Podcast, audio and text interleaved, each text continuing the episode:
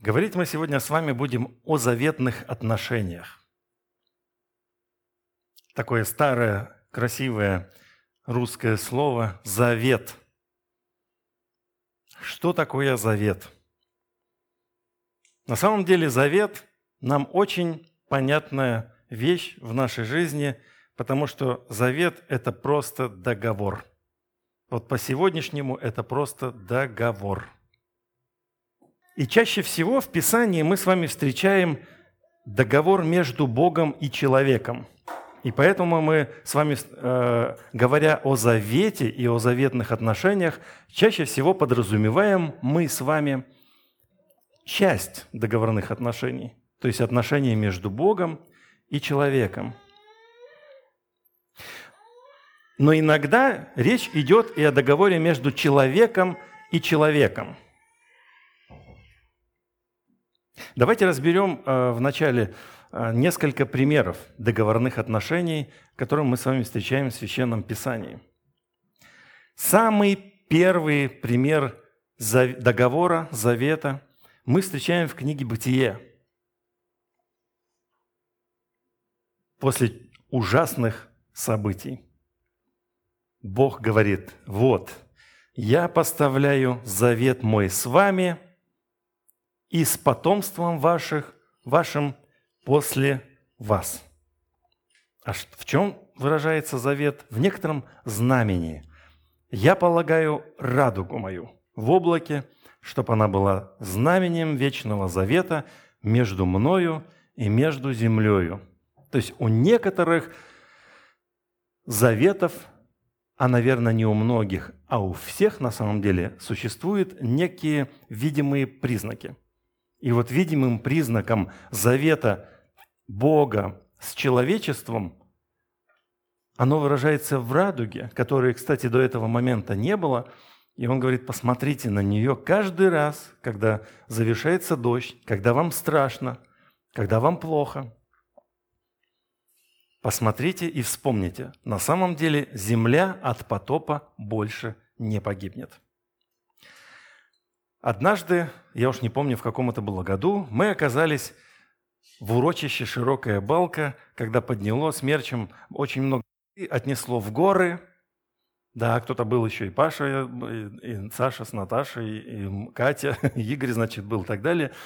Огромное количество воды из моря подняло смерчем и унесло в горы, и там сбросило.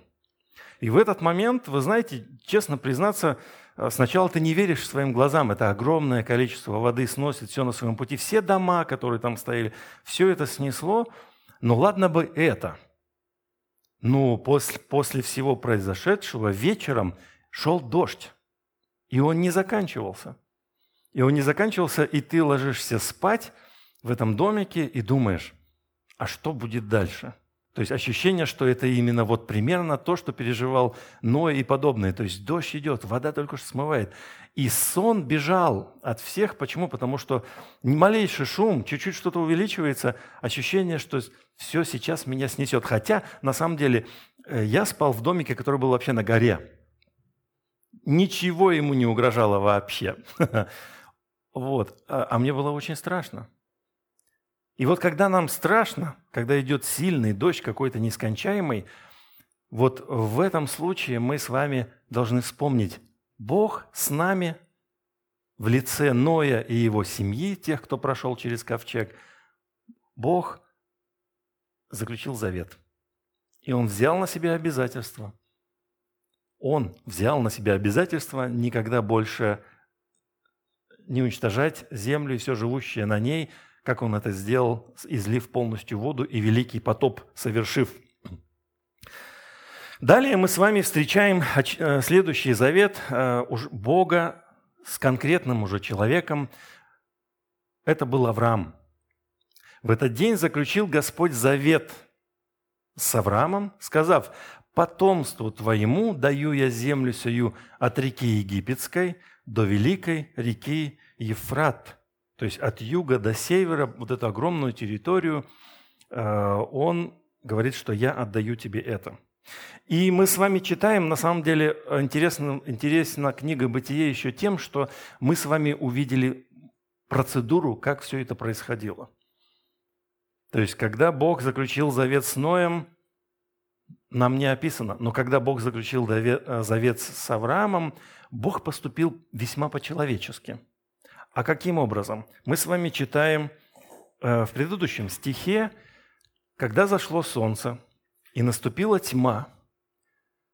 А если вы поищете картины разные, то есть картины, где Авраам отгоняет э, воронов э, и, и тогда других хищных птиц от жертв. А что нужно было сделать? Он взял животных, рассек их и положил с одной стороны и с другой стороны. И ждал. И когда наступила тьма, дым, как бы из печи, и пламя огня прошли между рассеченными животными, между этой частью и этой частью. Примерно это выглядело следующим образом. С одной стороны животные, с другой стороны животные. Что это означало? Когда мы с вами подписываем договор, сейчас мы наиболее значимая вещь – это когда мы знаем, что была большая кружка в руке одного мужика, да, и он бил в кружку другого мужика, заключая соглашение, и выпивая вместе э, какой-то напиток, подразумевая, что у меня не отравлено и намерения мои чисты.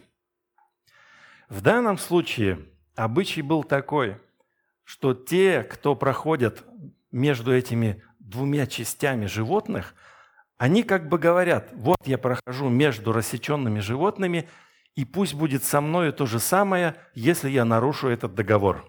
В этом был смысл. И мы с вами видим, что сам Бог пошел между животными. Тем самым Он поклялся самим собой, что я не нарушу этого завета – в послании к евреям мы так и читаем, Бог, давая обетование Аврааму, как не мог никем высшим клясться, клялся самим собой. То есть в, в этих двухсторонних отношениях между Богом и человеком он даже и Авраама не провел между этими двумя э, сторонами э, животных, полностью возлагая все на себя. И уже в этом проявляется милость. Мы также встречаем в книге «Бытие» взаимоотношения между человеками. Так Авраам заключил завет с Авимелехом. У них возник спор, и колодец, как кто-то говорит, это недавно, по-моему, Саша рассказывал, да, э, вчера на встрече о том, что их, его сосед копает, и уже какое, 15 или, мне кажется, 15 кольцо опускает вниз знаете, как колодец э, копают, то есть опускают кольцо, под ним снизают, и кольца опускаются, опускаются, опускаются. 15 колец, а кольцо у нас, наверное, с метр, да? То есть, получается, 15 метров уже ушли. И вообще-то это очень глубоко уже. 15 метров глубоко, это может быть и газ, и опасность, и так далее – Наверное, такой колодец был у моей бабушки, там вообще не видно было даже этого, и очень страшно, мой отец копал. Это было чудо. Вот. А там, где был Авраам, вода была где-то, могла быть очень далеко, да, то есть потому что если ты выкопал колодец как таковой, вообще-то это было, могло быть Короче, вода, вы же знаете, находится либо рядом с поверхностью, либо глубоко. Так вот, откопали колодец и стали спорить, надо же животных кормить. Животных надо кормить чем-то. Это наш колодец. Нет, это наш колодец. И Авраам что делает? Он берет семь агнец и говорит, возьми от руки моей, чтобы они были мне свидетельством, что я выкопал этот колодец. Потому и назвал он все место Версавия, ибо тут оба они клялись. И заключили союз, завет, договор. Они заключили договор в Версавии. И встал Авимелех и Фихол, военачальник его, и возвратились в землю филистимскую, и насадил Авраам при Версавии рощу, и призвал там имя Господа Бога Вечного. Так мы встречаем договорные отношения между двумя людьми. О том, что вот давай поставим точку в нашем споре. Этот колодец наш. У нас есть свидетели, у нас есть призванные э, и жертвы, и Всевышний. Больше всего мне нравится завет, который мы э, сейчас с вами увидим. И заключили они между собой завет пред лицом Господа, и Давид остался в лесу, а Инофан пошел в дом свой. Два друга, отец которого не благоволил к другу, то есть к другому, то есть Саул не благоволил к Давиду, ревновал, и еще даже говорил, когда успел Давид заключить завет, как предатель, получается, предавая меня и дом мой. Когда он это успел сделать, и никто меня об этом не известил. Заключили они между собой договор. Можем подробнее почитать, и на самом деле мы читали об этом буквально на этой неделе, как э, заключил он завет. И вчера мы с вами, э, согласно плану, читали следующий отрывок о том, как был заключен завет Давида со старейшинами. И пришли все старейшины Израиля к царю в Хеврон, потому что он там семь с половиной лет находился, царствовал. И когда дом Саула пал, все пришли к Давиду, говоря, что «ну ты же всем управлял мудро, давай ты будешь управлять и другим, э, всем Израилем, не просто Иудой». И заключил с ними царь Давид завет в Хевроне пред Господом, и помазали Давида в царя над всем Израилем. Вот вам еще один пример договорных отношений. По сути, это был договор – это был договор, он царствовал и пользовался всеми привилегиями, а в лице старейшин весь народ заключил договор с Давидом, обещая ему повиноваться и следовать за ним. И тут, конечно же, известное для нас словосочетание «Ветхий Завет». Мы так все привыкли. И вот я хочу, чтобы мы взглянули на это именно через призму того, что этот договор – это договор двух сторон.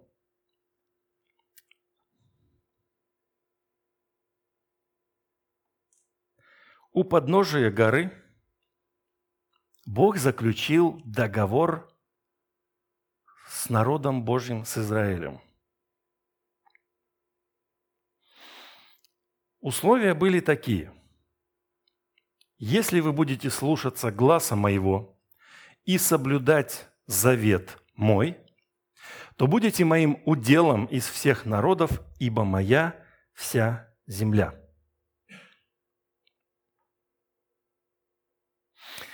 Что они должны были получить? С одной стороны, они должны были просто исполнять повеления, которые у них есть, те постановления, которые к ним спустил с горы Моисей – с другой стороны, они получают великого покровителя, что очень было значимо для них. Когда они пришли в землю, для них было очень одно из важнейших повелений было не подчиняйтесь богам тамошним, местным. И мы знаем, в Ветхом Завете мы читаем много вот этих моментов, когда, когда э, люди уходили от Бога, думая, что Э, вот этот бог плодородия, Ваал, он здесь более действующий. А еще помните, когда была битва с филистимлянами, то тогда говорили, бог Израиля – это бог гор. Поэтому давайте выманим всех израильтян к нам сюда, на равнину, и здесь побьемся, потому что наш Бог, Он Бог долин, Бог местности – и тут они узнали, что Бог Саваоф не является, не является только Богом гор, но они узнали, что Он Бог и долин, а мы знаем, что Он Бог всего. Так вот, великий покровитель, для, для народа это было важно, когда они шли завоевывать землю. Они шли не сами, а они шли с тем Богом, который все создал, который владычествует над всем, а все остальное – суть не боги. И третий момент, они должны были иметь землю и мирное существование, если они выполняют свою сторону договорных отношений. И взял книгу Завета и прочитал вслух народу, это момент заключения сделки. И сказали они, все, что сказал Господь, сделаем и будем послушны. То есть этот народ свою сторону договора признал и сказал «заключаюсь». Сделка заключена. И как вы знаете, что было две скрижали. И обычно нам рисуют пять заповедей на одной скрижали и пять заповедей на другой скрижали. Но это неправильное представление. Мы с вами, когда подписываем двухсторонний договор, мы имеем две копии. Одну отдают вам, другую оставляют у себя. И вот две скрижали – это было две копии договора. Вот этого договора. И его нужно было положить в ковчег. И это очень интересный момент. Нужно было положить и договор народа, и договор Божий в одно и то же место. Тем самым Бог говорил, что «я посреди вас живу». Это мое место обитания. Он не забрал свою копию, не улетел куда-то на небо, а он сказал, я с вами, моя копия с вами будет лежать. И вот это были договорные отношения Бога с Израилем. Но откуда-то у нас с вами появилось слово «Новый Завет». Это что значит, что расторжен прежний завет? Получается, что да. Иисус нам предлагает новый договор. Он говорит, также и чашу. После вечери, говоря, сия чаша есть новый завет в моей крови, которая за вас проливается. Ветхий завет называется законом, и он отменяется новым заветом, новым договором. Об этом с вами мы читаем в послании к евреям, Отменение же прежде бывшей заповеди бывает по причине ее немощи и бесполезности, ибо закон ничего не довел до совершенства, но вводится лучшая надежда, посредством которой мы приближаемся к Богу. И здесь не обошлось без клятвы. Клятва – это показывает, насколько лучше тот договор, этот отрывок я взял из современного перевода, и в современном переводе, если вы обратите внимание, везде вместо завета используется слово «договор». Но я только в этом стихе это использую для лучшей иллюстрации. Клятва это показывает, насколько лучше тот договор с Богом, наш с вами договор с Богом, поручителем за который стал Иисус. То есть у нас с вами с Богом договорные отношения.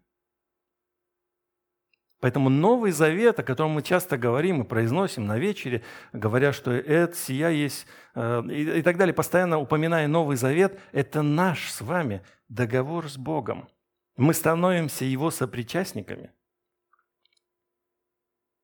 И если это новый договор, вы думали ли когда-нибудь о том, каковы у этого договора условия с вашей стороны? Какие обязательства вы несете, так как это договорные отношения? Мы, прощаем, мы получаем прощение по благодати? Получаем прощение по благодати? Да. И это ли повод рассуждать согласно веянию этого времени? Не трогайте меня, это моя жизнь. Благодать же? Нет, это не повод. Так какие условия с нашей стороны должны соблюдаться?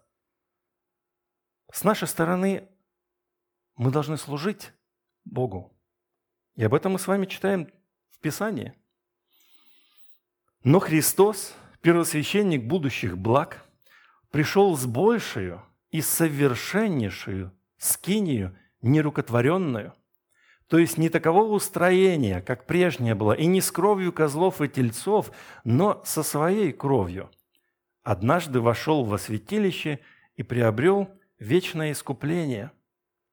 Ибо если кровь тельцов и волов и пепел телица через окропление освещает оскверненных, дабы чисто было тело, то кольми паче кровь Христова – который Духом Святым принес себя непорочного Богу, очистит совесть нашу от мертвых дел для служения Богу живому и истинному. И вот здесь вам может показаться, что речь идет о принуждении. Да? Мы-то научены благодати, но иногда благодать понимается неправильно. Что хочу, то и делаю. Как-то так в христианстве больше благодать понимается. И не только у нас, видимо, с самого начала. Апостол Павел говорит, повод ли это бесчинствовать, если мы благодатью пользуемся? Говорит, нет. Потому что речь идет о добрых отношениях возлюбленных. Когда вы любите человека, это может быть ваш отец, мать, муж, жена, дети. И, конечно же, я больше, наверное, больше здесь применимо это мужчина и женщина, муж и жена, то в этих отношениях, наполненных любовью, нет обязательств. Вернее, ты это делаешь не потому, что ты обязан, иначе это будет очень тяжелое отношение. Ты это делаешь потому, что ты любишь. В бытовом выражении это все очень просто. Ты не успел проснуться, не успел глаза свои э, расчесать. Тебе жена говорит, тебе нужно быстро сделать вот это и побежать, и поехать даже, еще что-то.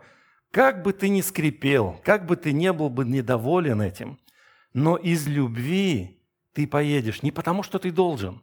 У тебя нет контракта, который обязывает тебя каждое утро отводить детей в садик –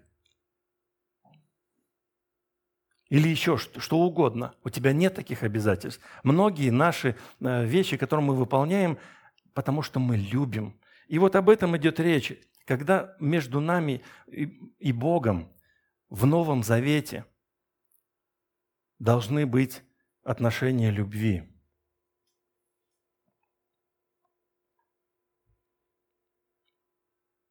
Церковь Христа и заветные отношения. Современные христиане часто живут и ведут себя так, как будто у них нет никаких договорных отношений. Новый Завет превращается просто в слово. Новый Завет, который ничего не значит вообще. Хотя договорные отношения являются контекстом нашей жизни с вами. То есть мы с вами, куда бы мы ни пошли, что бы мы ни делали с вами – мы с вами имеем дело с договорными отношениями. Прежде чем у нас родится ребенок, мы заключаем договор на получение медицинских услуг, чтобы за женщиной смотрел врач. Далее мы заключаем договор на получение образовательных услуг. Когда он отправляется в садик или он отправляется в школу, мы заключаем очередной договор. Когда наш выросший ребенок поднимается на ноги, то он и сам начинает оказывать услуги и заключает уже со своей стороны договор либо с работодателем, либо от имени индивидуального предпринимателя с клиентом. Везде, на каждом шагу, обратите внимание, есть договорные отношения. То есть издревле договорные отношения были, эти договорные отношения есть, и договорные отношения будут. Они могут приобретать форму публичного заявления и согласия. Иногда мы с вами что-то оплачивая, соглашаемся с публичным заявлением, с публичным офертоприглашением, оплачиваем, получаем какую-то услугу. Это тоже договор, который мы заключаем с вами без подписи. Договорные отношения – это наша реальность. И когда мы собираемся на богослужение, то мы заявляем о том, что мы часть этих договорных отношений. Вот сегодня, когда мы будем э, поднимать чашу с вином и хлеб, это как раз есть заявление того, что мы в договорных отношениях с Богом. В Новом Завете. Только эти договорные отношения называются Новый Завет – если раньше мы были чужды всем обетованиям, и мы были враги Богу, то сейчас мы во Христе, в этом Новом Завете, с Ним примирились. Мы становимся частью Нового Завета. Итак, из послания Ефесянам 2 глава. «Итак, помните, что вы, некогда язычники по плоти, по сути своей это обращение к каждому присутствующему здесь – которых называли необрезанными, так называемые обрезанные плотским обрезанием, совершаемым руками, что вы были в то время без Христа, отчуждены от общества израильского, чужды заветом, заветов обетования, не имели надежды и были безбожники в мире.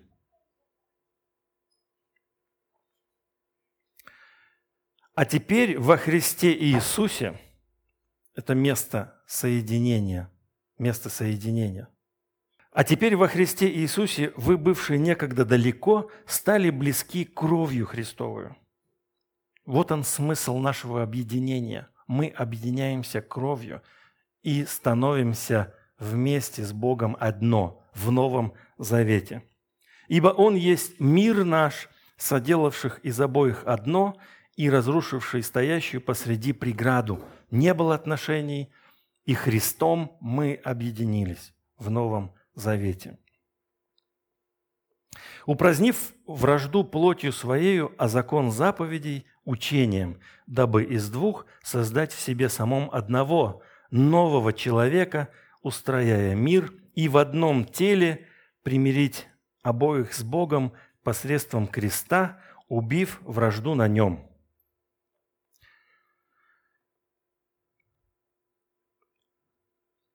Смысл заключения завета в том, что мы по своему желанию, по, по своему добровольному согласию становимся частью заветных договорных отношениях отношений с Богом. То есть был когда-то момент, когда мы с вами были чужими вообще. С Богом не имели ничего общего, потому что была страшная преграда.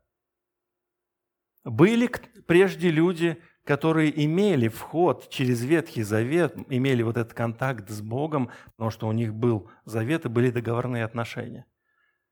Но потом пришел Иисус и предложил Новый Завет. И он предлагает этот Новый Завет каждому. Он говорит, заключи со мной завет. Что будет в этом случае, если мы заключаем с ним завет? Получаем спасение. То есть на той стороне по благодати нет того, что мы что-то там делаем. Или мы эту благодать что как-то должны заслужить, как-то перепрыгнуть, что-то сделать особенное. Нет – Вообще от нас это не зависит. Это по благодати Божьей мы входим в этот завет и становимся его наследниками. А наследием этого завета является жизнь вечная и спасение. Теперь мы с вами, теперь мы с вами, каждый из нас, когда мы во Христе объединились, теперь мы с вами одно тело, а порознь члены друг другу. Части. В новом переводе говорится органы. Рука – это орган, либо член другому и так далее. Ибо как в одном теле у нас много членов, но не у всех членов одно и то же дело. Так мы, многие, составляем одно тело во Христе, а порознь один для другого члены, то есть части. И быть частью, быть частью чего-то, быть частью, как мы знаем, что когда мы с вами заключаем договор, у нас есть какие-то обязательства с вами. Какие бы это ни были договорные отношения, либо наше обязательство заключается в том, чтобы положить деньги, заплатить, за, а в ответ получить какую-то услугу, сделать ТО автомобилю, соответственно, со своей стороны. Ты платишь, с другой стороны, тебе должны качественно, качественно выполнить свою работу. Поэтому как тут не посмотри, с какой стороны не посмотри, часть ли ты тела, часть ли ты договорных отношений, быть частью – это взаимные обязательства. То есть, если ты являешься частью чего-то, частью семьи, то это значит обязательства, какие-то взаимные. У мужа есть обязательства по отношению к жене, у жены есть обязательства по отношению к мужу. У каждого свои обязательства. И когда в этой семье появляется ребенок, то он тоже становится частью, подрастая этих взаимоотношений и обретает обязательства. Сейчас модно не иметь обязательств. Целая группа христиан кочует из церкви в церковь, отказываясь брать взаимные обязательства на себя и отвергая вообще идею церковной взаимосвязи. Сейчас они здесь, но случись что, неожиданное, что-то неподходящее, и они уже в другом месте. Так модно просто сейчас. Потому что мы не говорим ни о каких обязательствах вообще и в рамках друг друга, в рамках и общины в том числе. Брачные узы, по сути, это договор.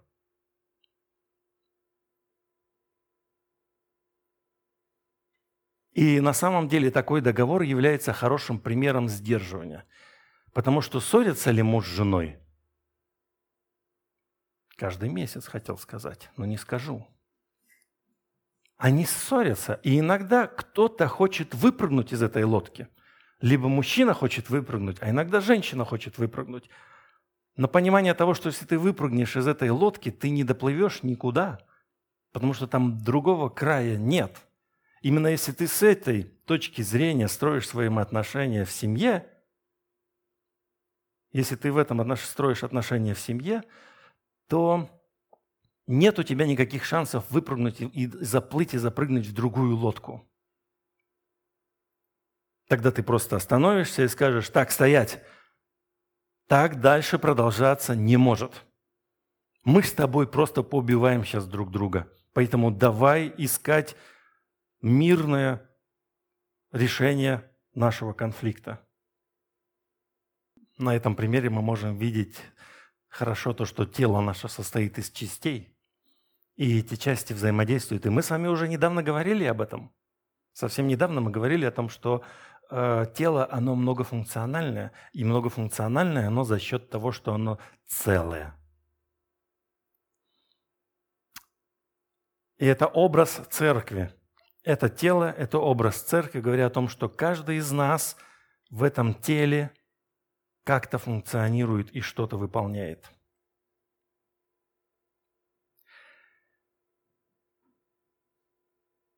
Как мы с вами знаем, новорожденный ребенок не может на себя брать никаких обязательств. Правильно? Он только родился, и он нуждается в том, чтобы за ним ухаживали. Он должен подрасти. Лишь только со временем он научится заботиться о себе. Мы так радуемся, ребенок у нас начал кушать. О, это уже высвобождает твое время, потому что до этого ты с ним сидел, и тоже открывал рот, да, ловил как бы его ложку. Знаете, и видео такие есть, да. А потом наступает момент, он сам сидит, кушает, и ты можешь заниматься делами. Правда, ребенок этот весь будет вот такой грязный, и все вокруг него тоже грязное, но мы знаем, что это путь к его самостоятельности. И когда он становится самостоятельным, он подрастает. И когда он уже будет способен позаботиться о других – не только о себе, а он будет готов покормить своего братика или сестренку младшего, это означает, что он уже вырос и берет обязательства за другого человека. Так и о христианах можно сказать. Для христиан-подростков, для христиан-подростков не может быть никаких обязательств. Они хотят быть свободными. Они хотят парить. Никаких обязательств. Я в церкви, не трожьте меня. Я сам по себе. Они парят над всем, и это незрелое христианство. Когда христиане парят и за себя, может быть, только несут обязательства в лучшем случае, а может быть и нет.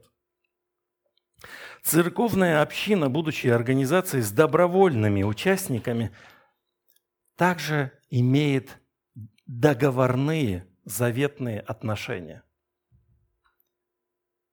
По примеру того, что мы находим с вами в Священном Писании, и ярчайшим примером является соглашение старейшин и они воцаряют Давида. Хорошим примером является согласие народа с тем, все, что услышали, все сделаем со своей стороны. Когда люди объединяются, они должны иметь ясные и понятные правила взаимодействия. А правила обычно подразумевают взаимные обязательства. Что делаю я? Что делаешь ты? Что делаем мы? И когда ожидания ясны, нет места огорчению, нет места действий лукавому, который разделяет и вносит разномыслие. В церкви, когда ясны все ожидания, оговорены все условия, становится все понятно и легко. Когда есть заветные отношения, тогда становится легко двигаться дальше. Если мы претендуем на отношения Нового Завета, то мы должны осознавать свою долю ответственности. Что лежит на нас? Какая доля обязательств лежит на нас? Со стороны Христа мы знаем, это была великая жертва и кровь мы, принимая эту жертву и кровь, принимая от Него эту благодать, со своей стороны что должны делать? Речь идет о добровольно, охотном служении Богу, получении спасения, служению ради получения спасения. Не, они независимы, но речь идет о взаимоотношениях любви. Когда есть любовь, тогда служение просто делается и делается легко. В чем конкретно это может проявляться сейчас? Давайте разберемся. Все очень просто на самом деле. Это жизнь по духу в первую очередь. Что от нас ожидается? С какой, что с этой стороны? То есть с этой стороны Христос умер и кровь, и тело разломленное, а с нашей стороны жизнь, по духу. Более того, Бог дает нам этого духа и говорит, нате, держите. Так легко с ним, когда будете наполняться им. Он поможет вам, он наставит вас, он облегчит вам, он проведет вас. Жизнь жизнью общины. Когда мы являемся частью тела, рука не может сказать, что она является теперь не моей. Нет, это моя рука. Она не может этого сказать. Поэтому мы, заявляя о том, что мы часть заветных отношений со Христом, когда мы часть Его тела, то мы становимся частью тела э, поместной церкви, в виде поместной церкви, и там также мы заключаем заветные отношения друг с другом, говоря, что я буду жить по духу в этой общине – я буду жить жизнью общины, посещая воскресные богослужения, участвуя в домашних группах.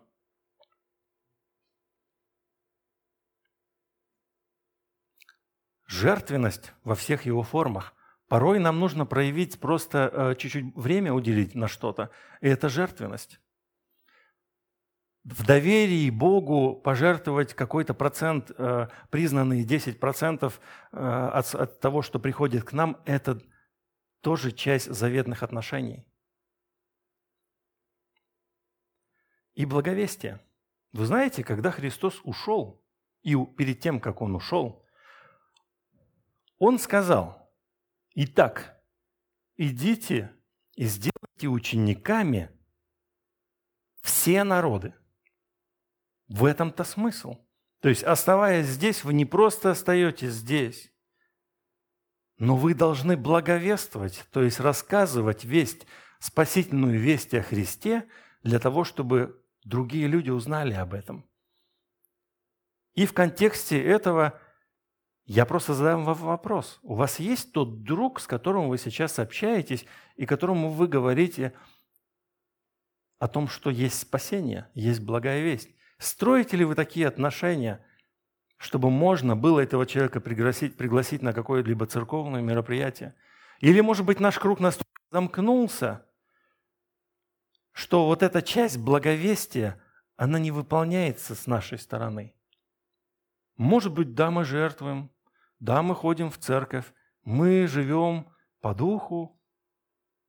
Но вот эта часть благовестия, когда мы замкнулись сами в себе, говорит о том, что заветные отношения нами не выполняются в полной мере. Если хоть одно из этих элементов, которые вы видите, с вашей, в вашей жизни страдает или его нет, ваша христианская жизнь и ваши заветные отношения являются неполными. Но все можно изменить. Что нужно сделать для этого? Ну, здесь нужен просто шаг ответственности. Это нужно взять на себя обязательства перед собой и перед Богом. Знаете, сказать, я хочу заключить завет, чтобы. Мы уже в завете, мы уже в договоре. Просто нам нужно подтянуться, встать, встрепенуться и сказать, подожди, подожди, так я же в договорных отношениях с Богом, и с моей стороны какие-то есть обязательства, а я просто плыву по течению, а оказывается, я не должен так делать. Конечно, не должен так делать, потому что есть обязательства в этом договоре. Из любви жить по духу, жить в церкви, жертвовать и благовествовать. Взять на себя обязательства в своем сознании или в присутствии людей отпить заветные отношения и придерживаться их. Обновить отношения и придерживаться их. К чему я призываю сегодня? Я призываю к тому, чтобы мы с вами осознали себя частью договорных отношений с Богом, которые известны нам как Новый Завет – мы часть Нового Завета. И мы с вами будем сегодня провозглашать это. Мы с вами будем пить вино, кушать хлеб в его воспоминания и вознаменование того, что мы участники этого завета. А когда мы являемся участниками завета, мы должны помнить, что Бог со своей стороны обязательства выполнил и выполняет, оберегая нас – но, в принципе, они уже выполнены. Что с нашей стороны мы делаем? И поэтому я обращаю внимание на простых четыре пункта. Жить по духу. Недавно мы говорили с вами, в день Пятидесятницы была проповедь о Святом Духе. Послушайте, пожалуйста, жизнь по духу, как она и что это? Жизнь жизнью общины – это когда ты часть этой общины – и живешь этим, переживаешь этим. Когда ты видишь, что кто-то что-то носит, а ты стоишь, ничего не делаешь, может быть, стоит помочь. Просто, это просто как пример. Если ты увидел что-то грязное, может быть, стоит протереть. Или видишь что-то бесходное, может быть, стоит подхватить, потому что ты же часть этого. Жертвенность, доверие и благовестие.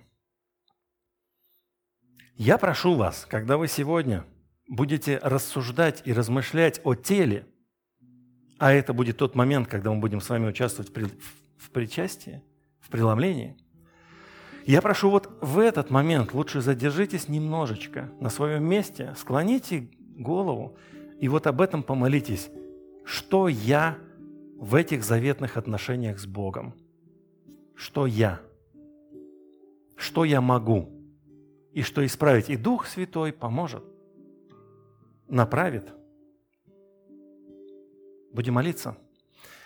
Отец Небесный, мы являемся частью тела Твоего, Господь. Мы являемся частью завета. Мы добровольно признали Тебя Господином нашей жизни. Нам понравилась Твоя жертва на кресте, и мы приняли эту благодать от Тебя, Господь. И хотим жить в этой благодати – которую Ты подарил нам со своей стороны. И благослови, пожалуйста, нас выполнять свои, свою часть договорных отношений. Распространять Слово Твое, жить в духе и по духу, жертвовать для распространения Царства и укреплять жизнь общины, потому что это часть тела Твоего, и мы часть ее – мы не где-то болтаемся, мы не где-то сами по себе. Мы часть заветных отношений, заветных отношений с тобой заветных отношений с общиной, друг с другом. Помоги и помилуй нас, Господь, совершать правильные дела, верные действия. Аминь.